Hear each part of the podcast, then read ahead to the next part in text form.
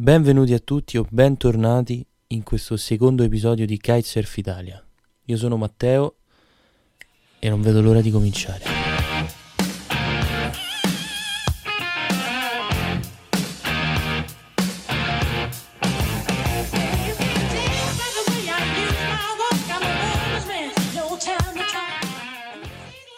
Allora, in questo episodio parleremo di corsi di kitesurf, ma principalmente delle 10 cose che secondo me è bene che tu sappia prima di iniziare un, un, corso di kitesurf, prima di iniziare a fare kitesurf in generale, perché è un periodo che sento eh, più di una volta persone che magari sono incuriosite da questo mondo, che però essendo incuriosite appunto si riempono la testa di informazioni racimolate qua e là o di sentito dire, e spesso sbagliati o, o, non molto precisi, non molto indicativi e quindi mi è venuto in mente di fare un episodio che magari può chiarire queste cose.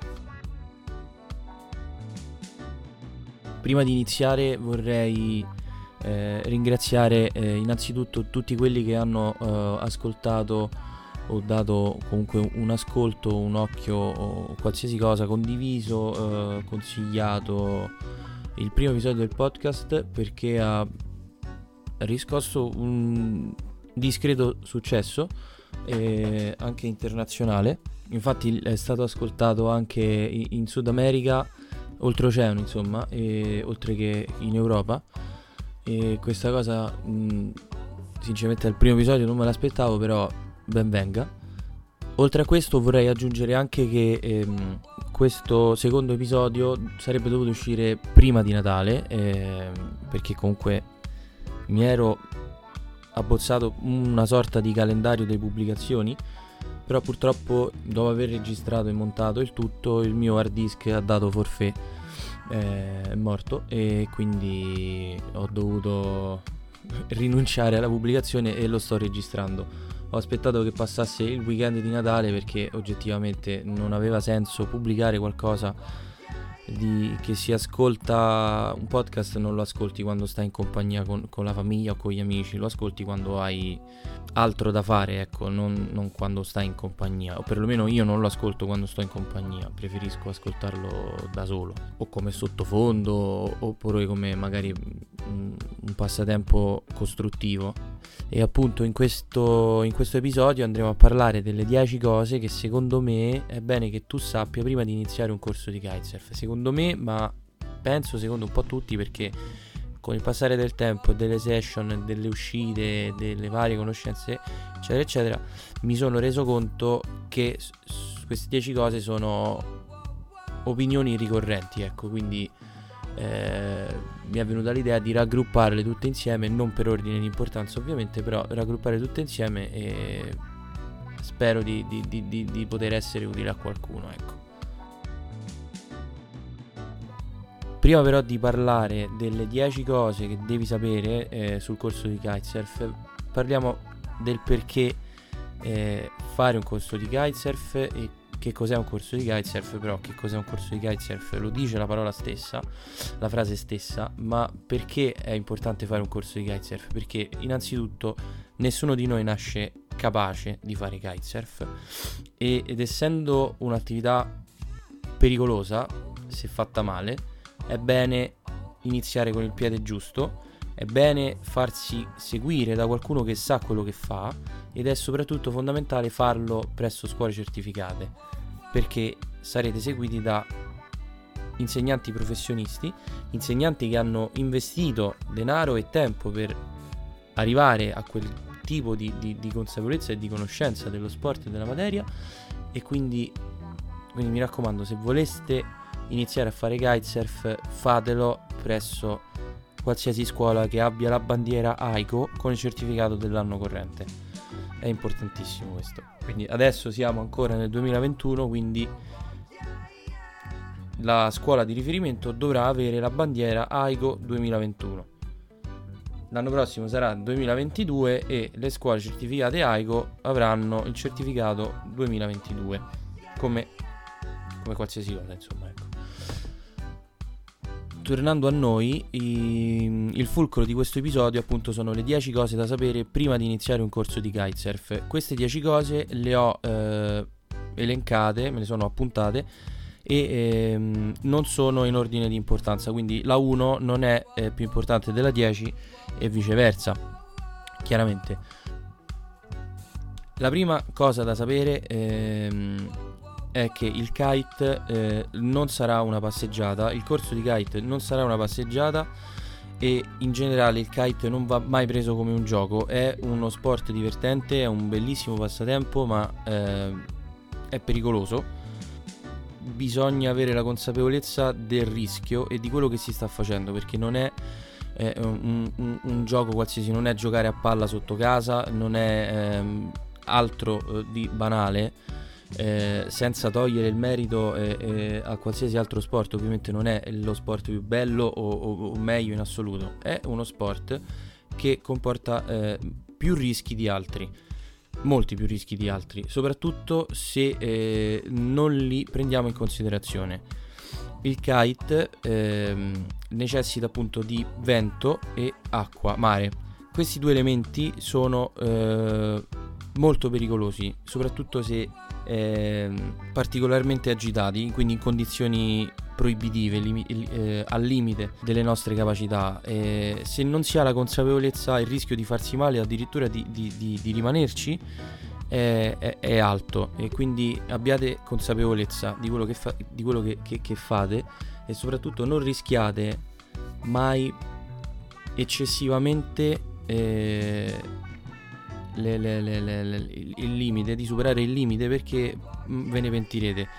È una cosa che, che, che, che ho imparato anche a mie spese e soprattutto osate con moderazione, nel senso non andate troppo a cannone su manovre che non avete mai provato, ma sfruttate eh, le progression session che sono sessioni fatte apposta per eh, migliorare in determinati aspetti, non semplice freeride dove andate avanti e indietro e ogni tanto fate qualche manovra. Ecco, la moderazione a volte è, è più efficace eh, del, dell'andare a cannone su manovre che non abbiamo mai provato. Eh, perché andandoci a cannone è molto probabile, quasi sicuro, che ci facciamo male. In manovre più articolate, ovviamente non parlo del back roll o del front roll Parlo di manovre un, un po' più articolate dove il rischio di farti male è più alto perché hai più velocità, più altezza, più tempo in aria, eh, tutte queste cose qua e quindi il rischio si alza quando metti più roba insieme, eh, cioè più rischio di, di, di, di, sbagliare, soprattutto se non l'avete mai fatto. Quindi va bene andarci a cannone, però finché insomma non, non siamo pagati per farci male, io eviterei. Ecco.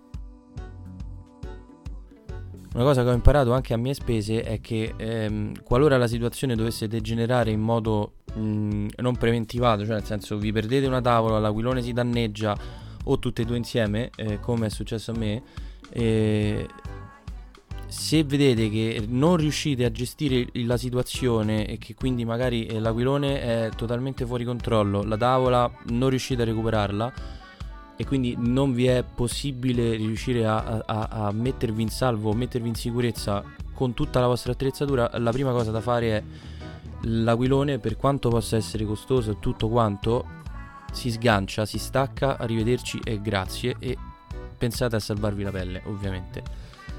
Detta così sembra che qualsiasi volta che usciate a fare kite è, è mission impossible, quindi esco, non so se torno. Assolutamente no, ragazzi, è uno sport bellissimo, però come tante altre cose, come se vai a fare eh, eh, powder in montagna, che sarebbe neve fresca, eh, anche lì c'è un grosso rischio perché se andate nella giornata sbagliata dove magari ha nevicato tanto però il giorno dopo fa caldo sciate, sciate, sciate e poi vi beccate la valanga oppure vi fate male perché la neve è pesante. È la stessa cosa più o meno del fare kite in condizioni proibitive. Quindi numero uno, il kitesurf non è un gioco e, e, e, non sarà una passeggiata, ovviamente, quindi siate pazienti, siate consapevoli di quello che fate e se non vi pagano non osate troppo. Divertitevi considerando sempre il vostro limite. ovviamente se volete progredire spingete di più, migliorate, cercate di migliorarvi, però non passate dal saltino al kite loop backroll in una sessione, vi fate male probabilmente, poi magari ehm, scoprite di avere un talento particolare, ben venga, però conservativamente parlando non, non, non spingetevi troppo oltre il vostro limite, ecco. Il secondo punto, eh, secondo me, è non studiate da soli, non improvvisatevi e rivolgetevi sempre e soltanto a scuole certificate. L'ho già detto e probabilmente lo ripeterò fino alla noia, eh, è importante rivolgersi a scuole certificate che dispongono di istruttori certificati. Gli istruttori certificati, a differenza semplici, eh, dei semplici atleti che, che, che, o dei semplici kitesurfisti, hanno quel qualcosa in più che gli permette di saper giudicare e saper trasmettere eh, le conoscenze giuste nel modo giusto alle persone che si avvicinano a questo sport. Io, che per esempio non sono un istruttore, non mi, non mi prendo la briga di avvicinare da zero una persona al kitesurf. Tutte le volte che mi chiedono, eh, mi ci porti, mi ci fai, mi insegni, io dico no. Cioè la scuola fa il corso come l'ho fatto io perché io non ho la, la, la giusta formazione per insegnare a qualcuno. E per quanto mi piacerebbe, per carità, però al momento non è nelle mie corde e probabilmente un giorno lo sarà, mi piacerebbe, e speriamo. E quindi mi raccomando, le scuole certificate sono importanti e, e ulteriore cosa importante è non seguite da zero i tutorial su YouTube, cioè potete informarvi guardare i tutorial, guardare come funzionano le cose su YouTube perché è pieno di tutorial e, e se proprio volete farlo eh, vi consiglio di seguire i tutorial del Kitesurf College che è un canale YouTube fornito di tantissime lezioni, di tantissime cose, però ehm, sarebbe utile seguire quei tutorial quando già sapete quello che state facendo e non prima. Perché tra eh, vedere il tutorial e trovarsi in spiaggia e fare quelle cose eh, difficilmente voi state in spiaggia con l'aquilone e il telefono in mano a guardare il tutorial. E se è così ve lo sconsiglio. Appunto non, non studiate da soli prima di fare un corso di kite se volete trovare il tutorial su come si fa il front roll, come si fa il back roll, come si fa il kite loop, come si fanno le manovre, è, è pieno appunto e, e YouTube di, di, di, materiali del genere. E secondo me, eh, visto che io li ho sfruttati, eh, Kitesurf College è un ottimo, un ottimo canale da dove trarre appunto, eh, da dove prendere spunto per imparare manovre nuove e c'è anche la parte di, di, di, di nozionistica generale su come eh, si fa kite. Però io vi consiglio sempre di rivolgervi a, ad una scuola certificata. Ecco è, è, è importante soprattutto perché mm, qua mi collego terza, al terzo punto che appunto secondo me è la importanza della parte teorica. Come in qualsiasi altro ambito, la parte teorica è fondamentale perché per riuscire in qualcosa di pratico è necessario conoscere molto bene la teoria. E se non conoscete bene, se non si conosce bene la teoria eh, si improvvisa. E l'improvvisazione per quanto mi riguarda funziona solo in ambito musicale. Ma pure là pure in quell'ambito è importante conoscere la teoria che c'è dietro all'improvvisazione però questo vabbè, è un altro argomento che mh, mm, non ci interessa molto in questo caso. E, però la parte teorica appunto è un, una roba, un, una parte fondamentale del corso di kite e per quanto possa risultare noiosa, perché capisco che eh, se, se, abbiate iniziato un corso la vostra voglia, la vostra smania di entrare in acqua con l'aquilone e fare i salti, le manovre o semplicemente navigare è, è, è molta è importante dare il giusto spazio alla teoria giusto, eh, la giusta pazienza anche a, a, a, a, questi momenti perché vi torneranno utili nel momento in cui eh, comincerete a, praticare questo sport. E insieme alla parte teorica eh, in un corso di kite è importante anche la parte di tutte le sicurezze e di come si gestiscono che anche qui quando ho fatto il corso io dicevo vabbè ma che mi serve ma quando mai mi capita ma perché dovrei fare un'ora su come si sgancia o come funziona la sicurezza, eccetera, eccetera. Che palle, dicevo, ero... Boh, avevo 16 anni, 15 anni, mi pare. Dicevo sempre, che palle, ma che mi serve sta roba? Ma quando mai mi faccio male? Ovviamente da ragazzino senti tutto che... Tutto invincibile però succede di trovarti in situazioni di emergenza ed è sempre importante sapere di, di, di come gestirla, perché eh, se, soprattutto se ti fai prendere dal panico è, è pericoloso, non, non, ne esci o comunque è brutto trovarsi in situazioni di, di pericolo e non, non, non sapere bene quello che devi fare. E appunto i sistemi di sicurezza sono fondamentali, è tutto fondamentale in un corso di kite, non c'è un qualcosa di più o meno importante. E va preso tutto con il giusto peso e con la giusta consapevolezza ed è proprio la consapevolezza secondo me la quinta parte eh, il quinto punto è non improvvisate nulla se non avete la giusta consapevolezza e la giusta, eh, il giusto giudizio critico la consapevolezza è importantissima perché eh, nel kitesurf non avere consapevolezza porta a, automaticamente a, a, correre un rischio non calcolato. E quel rischio non calcolato può risultarci può ritorcersi contro ecco. E non improvvisate cioè nel senso se state facendo eh, le partenze e vi riesce una partenza non pensate subito di saltare non pensate subito di fare le cose più avanzate. Con calma giusto, il giusto tempo e la giusta consapevolezza tutte le cose riusciranno. E, e, tutte le cose vi riusciranno ecco. Non, non, non, non bisogna avere fretta.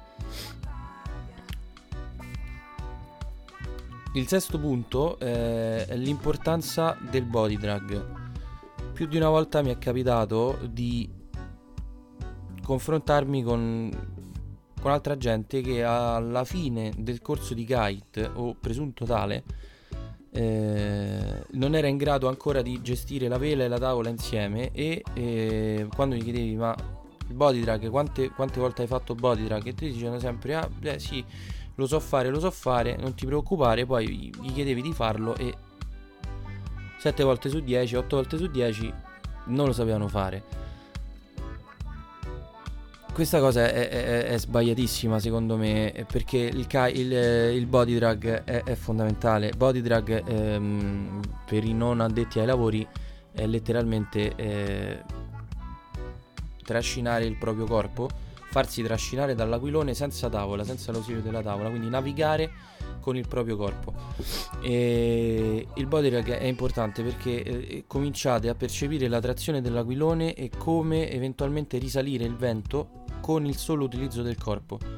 E, ed è importantissimo saperlo fare perché vi servirà quando eh, per esempio vi perdete la tavola perché un'onda vi è arrivata addosso o vi perdete la tavola perché siete saltati eh, siete saltati e siete atterrati male e quindi la tavola sta sopra vento oppure sta sotto vento generalmente il body drag si usa per recuperare le tavole oppure magari vi trovate in uno spot con un fondale particolarmente basso dovete andare a largo per, per, per, so, per, più sicurezza vostra oppure perché magari fate foil e il foil ha quel piantone lungo e con un fondale di 30 cm è impossibile, a meno che eh, non siate magici, però è, è impossibile partire eh, dove non c'è fondo con il foil, quindi per forza di cose dovete, dovete sfruttare il body drag. Ecco.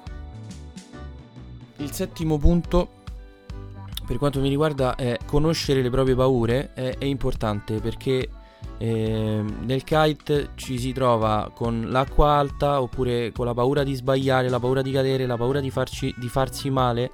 Queste cose vanno affrontate prima di trovarsi in quella situazione perché se hai paura dell'acqua o dell'acqua alta è meglio affrontare la paura prima piuttosto di trovarsi a 150 metri da riva con il panico dell'acqua alta e non sapere cosa fare e, e quindi perdere il controllo della situazione. È importante affrontare le proprie paure e capire quali sono le proprie paure perché anche solo essere consapevoli della, della propria, del proprio timore delle proprie paure è, è già un passo avanti.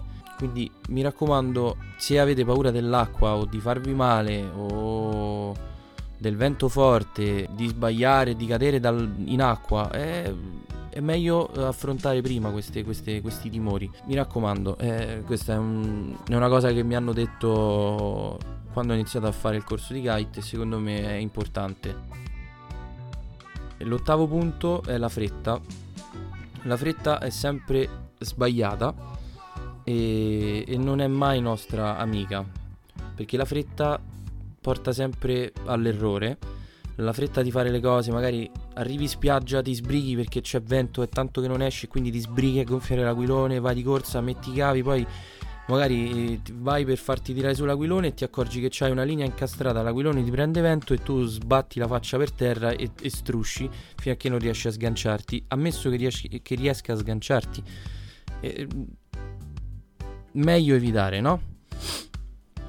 E quindi la fretta è sempre sbagliata. Più di una volta mi è capitato all'inizio di arrivare di corsa in fretta e furia, gonfi l'aquilone alla, alla carlona, ti sbrighi, vedi più o meno è gonfio, fai le linee alla meno peggio, tiri su e poi magari c'hai tutto, tutte le fronti intrecciate e l'aquilone che magari è sgonfio e non ti tira bene e, e tutta una serie di cose che ti, ti, ti, fanno perdere altro tempo. Quindi è meglio prendersi, che ne so, 4-5 minuti in più per fare tutte le cose con calma.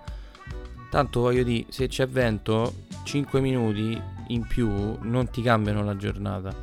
Quindi tanto vale prendersi quei, quei minuti in più, fare le cose con calma, esci tranquillamente, rientri tranquillamente ti diverti in pace senza dover stare con l'ansia, oddio ma questo l'ho fatto, quello l'ho fatto. Da posto, ho fatto tutte le procedure che dovevo fare, tiro sull'aquilone e me ne vado. E un'altra cosa è non avere fretta quando fai il corso di, di, di, di arrivare subito alla partenza, ai salti, al ba- con calma. Hai pagato il corso per 7-10 ore, quante sono? Entro quelle 7-10 ore l'istruttore ti farà fare tutto perché se no gli, gli, si ritorce contro perché se hai pagato 10 ore e tu dopo 10 ore non hai fatto le cose che dovevi fare tu dirai a un altro che vuole iniziare a fare il corso che non ci andando da quelli perché ho pagato che ne so 1000 euro e ancora non so fare niente eh, eh, non è nel loro interesse no lo, lo, questo è, è, abbastanza oggettiva come cosa e in generale in questo, in questo sport la fretta non serve a molto e la consideriamo nostra nemica. Almeno io la considero una, una, una nemica, un qualcosa che, che può ritorcer, ritorcersi contro.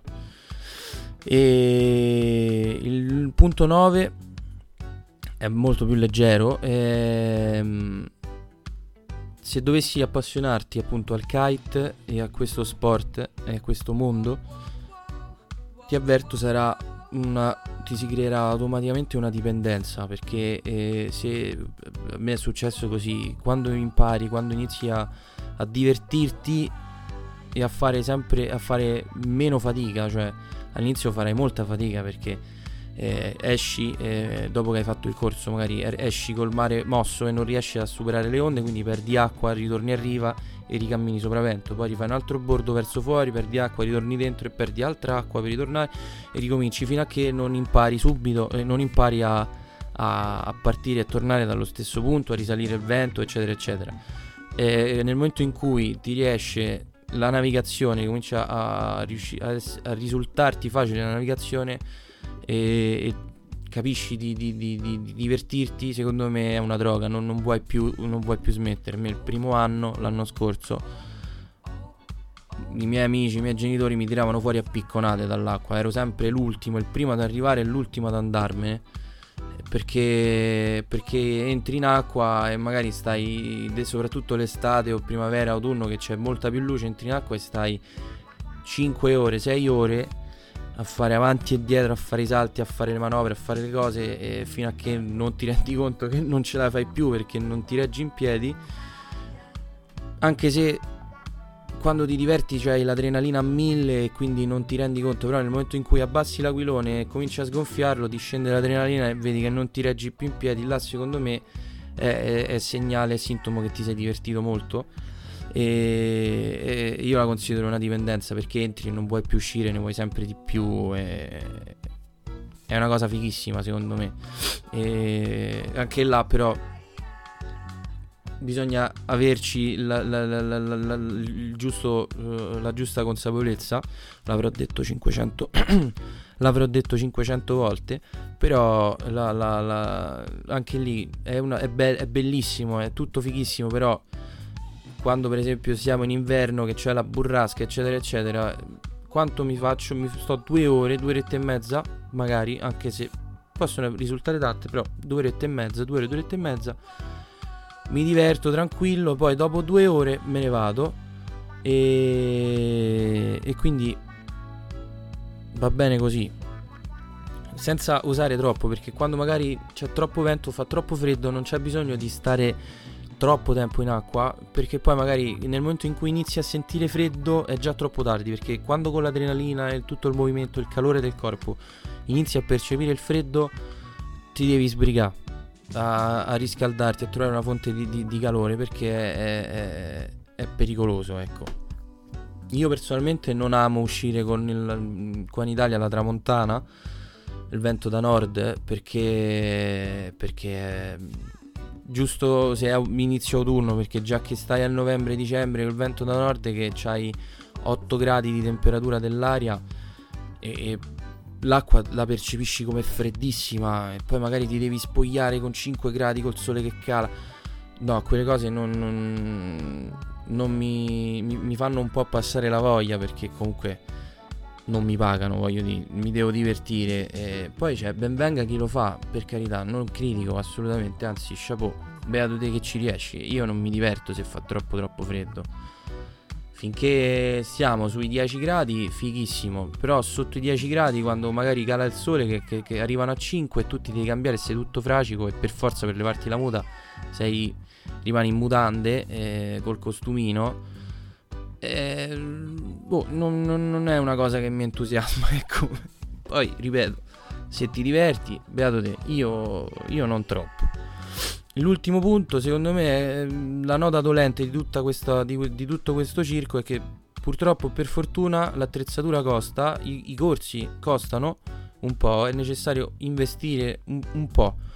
E per quanto mi riguarda, il prezzo di un corso di kite è generalmente giustificato perché le scuole certificate generalmente hanno un, uh, un supporto tecnico, un fornitore tecnico, quindi i materiali eh, sono quasi sempre nuovi, quasi sempre aggiornati.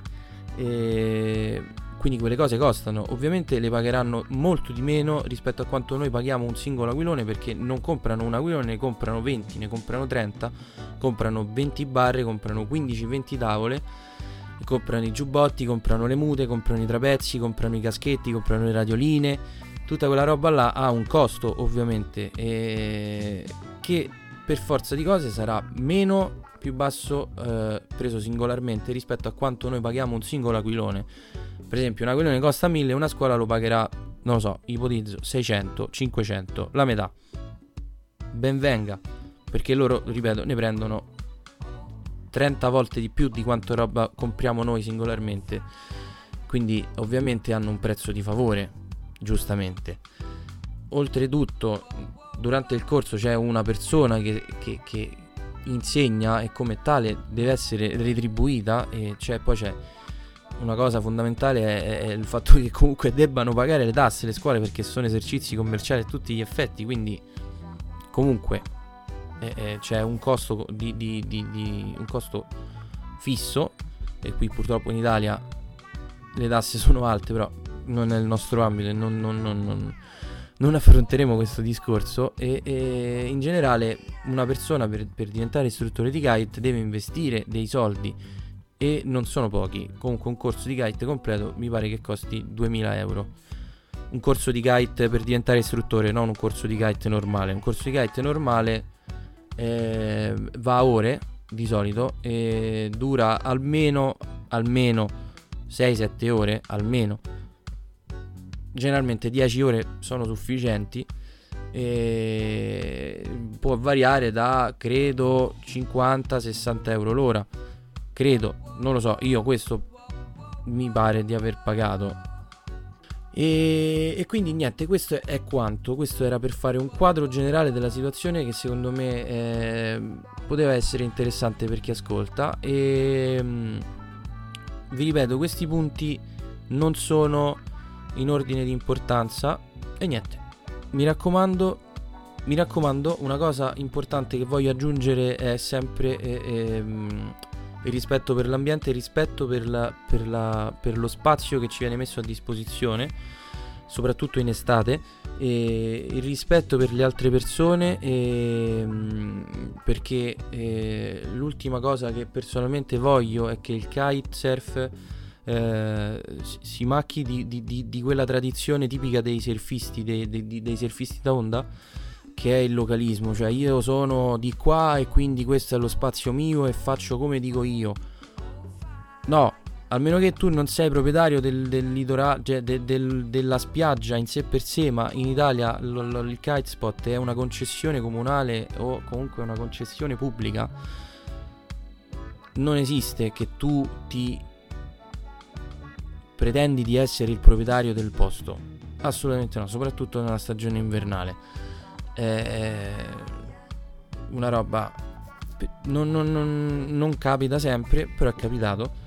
E è una cosa che, che, che, spero non prenda piede, ecco, perché eh, il kitesurf è, è, comunque uno sport di condivisione, di aiuto, e una community molto bella, molto, molto, molto amichevole. Non che il surf non lo sia, attenzione, il surf è, uno sport bellissimo, il surf da onda, però ha quella, quella pecca, secondo me, che, che, che lo rende un, un, po' chiuso.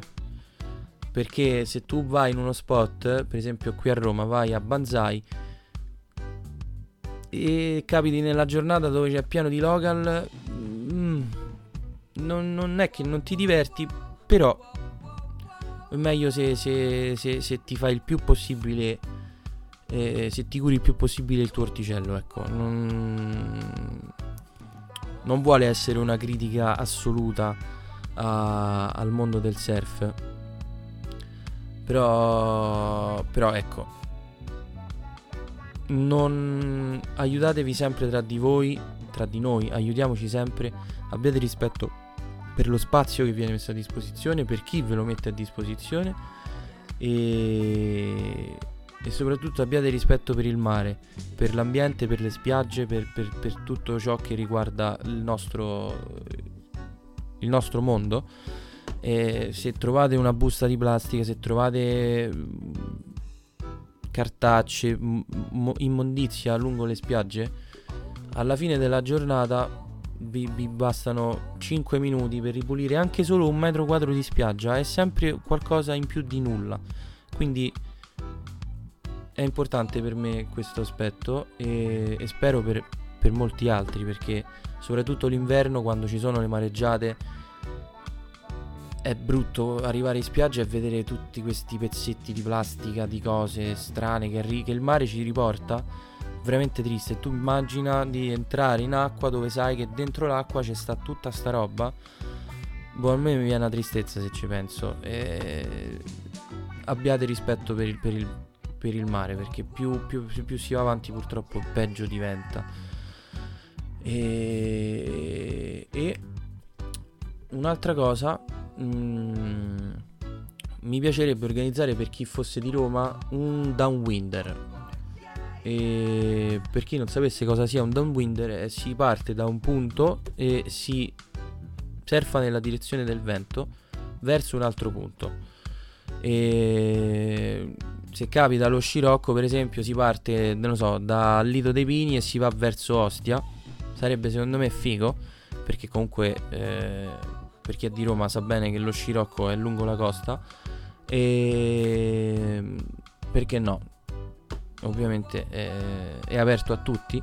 Fatelo girare, fate girare questa, questa cosa. E se dovessi riscontrare un, un un buon tasso di partecipazione, magari riusciamo a mettere in piedi qualcosa di interessante, che ne so, mi piacerebbe, ecco, non, non avendolo mai fatto e non avendo al momento la possibilità di, di andare in Brasile dove so che eh, queste cose si fanno molto più di frequente, eh, anche perché è molto più frequente che ci sia il vento per farlo. E, ecco, questo sarebbe, sarebbe, una cosa interessante da fare. Non per essere esclu- non vuole essere un evento esclusivo, però ovviamente se siete principianti eh, navigare in downwind secondo me non è, non è, non è immediato. E, ehm, però ovviamente la, la, a, vostro, a, vostro, a vostro giudizio, ecco, se volete partecipare, perché no? E quindi se, se, se dovessi riscontrare appunto interesse da parte di, di, di, di più di uno proviamo ad organizzare questo, questo Downwinder a Roma sarebbe, sarebbe una cosa figa e ringrazio tutti per l'ascolto, spero di, di esservi stato utile. E, e, niente, ringrazio tutti per l'ascolto, vi invito a seguirmi sui social, um, il nome è Kitesurf Italia Podcast, comunque lo vedete perché ha la stessa icona di, di, di quello che trovate su Spotify o su Apple Music o da qualsiasi altro servizio di streaming. E per ultimo, vabbè, vorrei augurare a tutti buon anno. Ehm, perché penso che ormai questo episodio esca intorno al 30-31. E, e, niente, ci sentiamo l'anno prossimo con un nuovo episodio. Spero di riuscire a portare qualche intervista con qualche addetto ai lavori. E niente, penso che possiamo concluderla qui. Ciao a tutti, alla prossima.